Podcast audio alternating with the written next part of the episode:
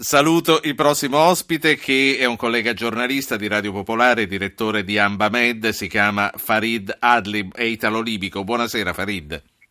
Buonasera anche a te, buonasera ai nostri ascoltatori. Ecco, prima di entrare nel vivo del nostro argomento, voglio fare sentire a te e ai nostri ascoltatori eh, i titoli di Al Jazeera, perché proprio con questo in Italia è stato messo basso nei titoli, ma ci sono altre cose come le banche. Al Jazeera ci apre, sentiamo. This is Al Jazeera.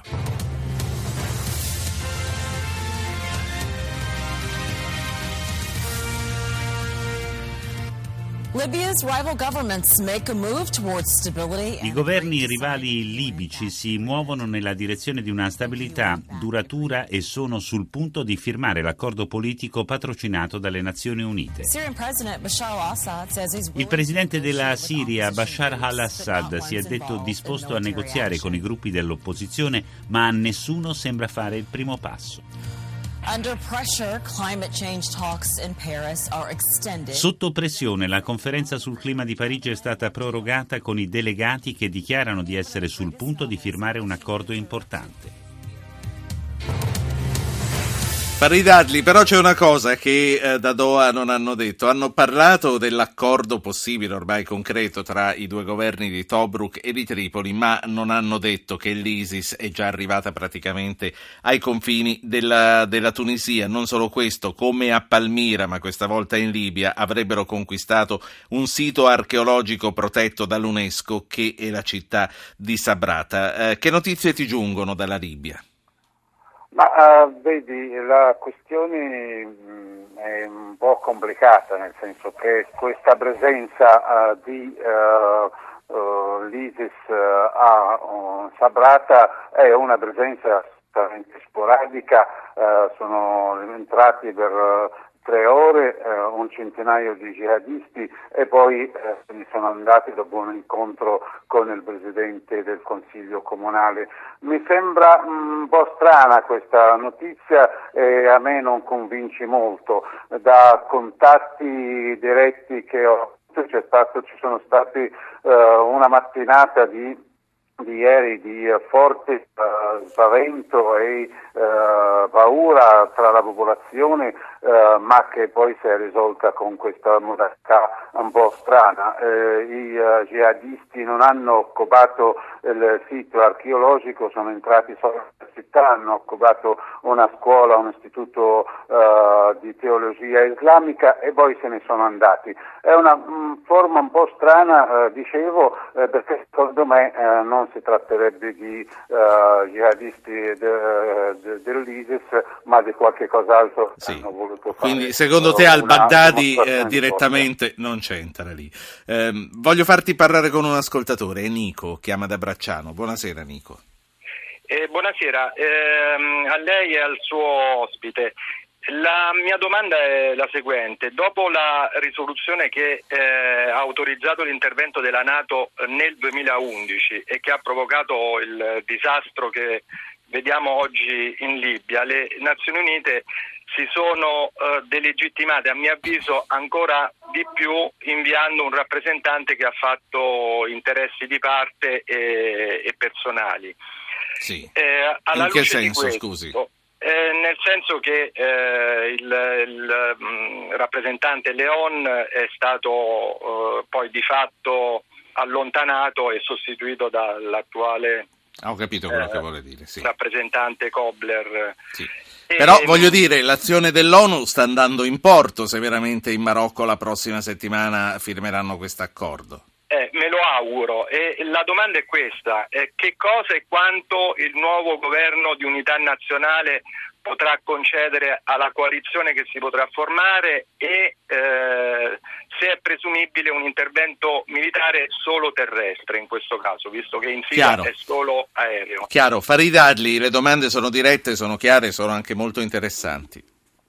Sì, mm, io non concordo su questa versione perché eh, il disastro in Libia l'abbiamo fatto noi libici, la leadership libica che non ha eh, eh, preso l'occasione offerta da una situazione internazionale favorevole che eh, ha cacciato la dittatura e eh, si sono le due anime del, di quel movimento politico che ha guidato il, la fase di transizione ha praticamente eh, rotto quella coalizione di unità nazionale e eh, hanno, eh, le due parti hanno privilegiato gli interessi eh, personali e di partito all'interesse nazionale. Eh, la situazione attuale non è colpa di quell'intervento internazionale ma è colpa di questa leadership politica eh, e grazie anche a questo intervento dell'ONU e grazie probabilmente anche alla volontà uh, mediatrici uh, del, dell'ONU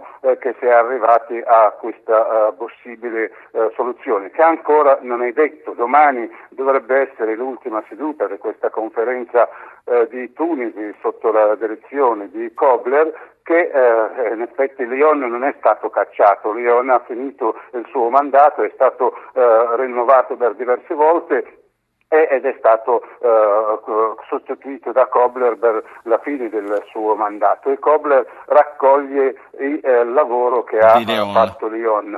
Sì. Eh, anch'io non sono molto d'accordo con tutta l'impostazione che è stata fatta eh, da, da, Lyon, ma secondo me eh, è, è, stata l'unica eh, linea lungimirante che potrebbe evitare alla Libia il, il disastro quando, finale. Quando dici dovrà essere fatto domani perché hai ancora dei dubbi che questa cosa vada in porto. No, è, è quello che ha dichiarato Kobler eh, oggi pomeriggio a Tunisi eh, dicendo che domani ci sarà eh, l'accordo definitivo per definire eh, la data eh, quando verrà fermato a Scherat in Marocco eh, l'accordo tra i due parlamenti e non i due governi come dice Al Jazeera in realtà eh, i due Parlamenti e così eh, si andrà a, eh, alla formazione del governo, a una risoluzione del Consiglio di sicurezza entro il 21 di dicembre perché l'ultimatum dell'ONU è per il 18 e quindi si dovrebbe fermare entro la data del 18 sì eh, la data adesso fissata è mercoledì eh, 16 e si dovrebbe eh, eh quindi arrivare alla formazione di, di, un governo nazionale. Questo, questo accordo governo... le avrebbe le gambe per camminare?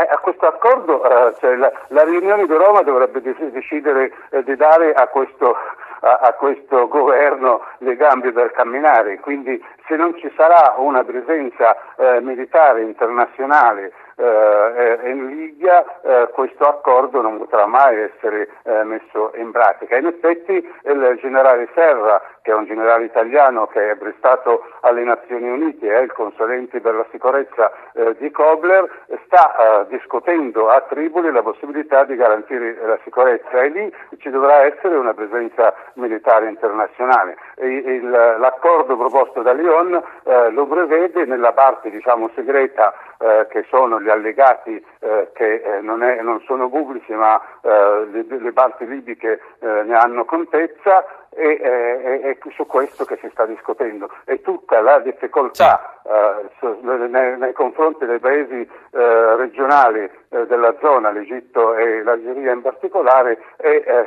in, quella, in quello, questo aspetto che prevede una presenza internazionale. Voglio, voglio infilare un'ultima domanda perché fra un attimo ci parte la sigla. Con un accordo funzionante per l'ISIS sarà più complicato guadagnare terreno? Ma in Libia l'ISIS, eh, la sua presenza è assolutamente eh, ridicola. Uh, uh, loro uh, cioè, a Derna non hanno nessuna presenza all'interno della città, sono praticamente cacciati via. Ma tu ci credi che al-Baghdadi sta già lì? No, assolutamente io non ci credo, penso che sia una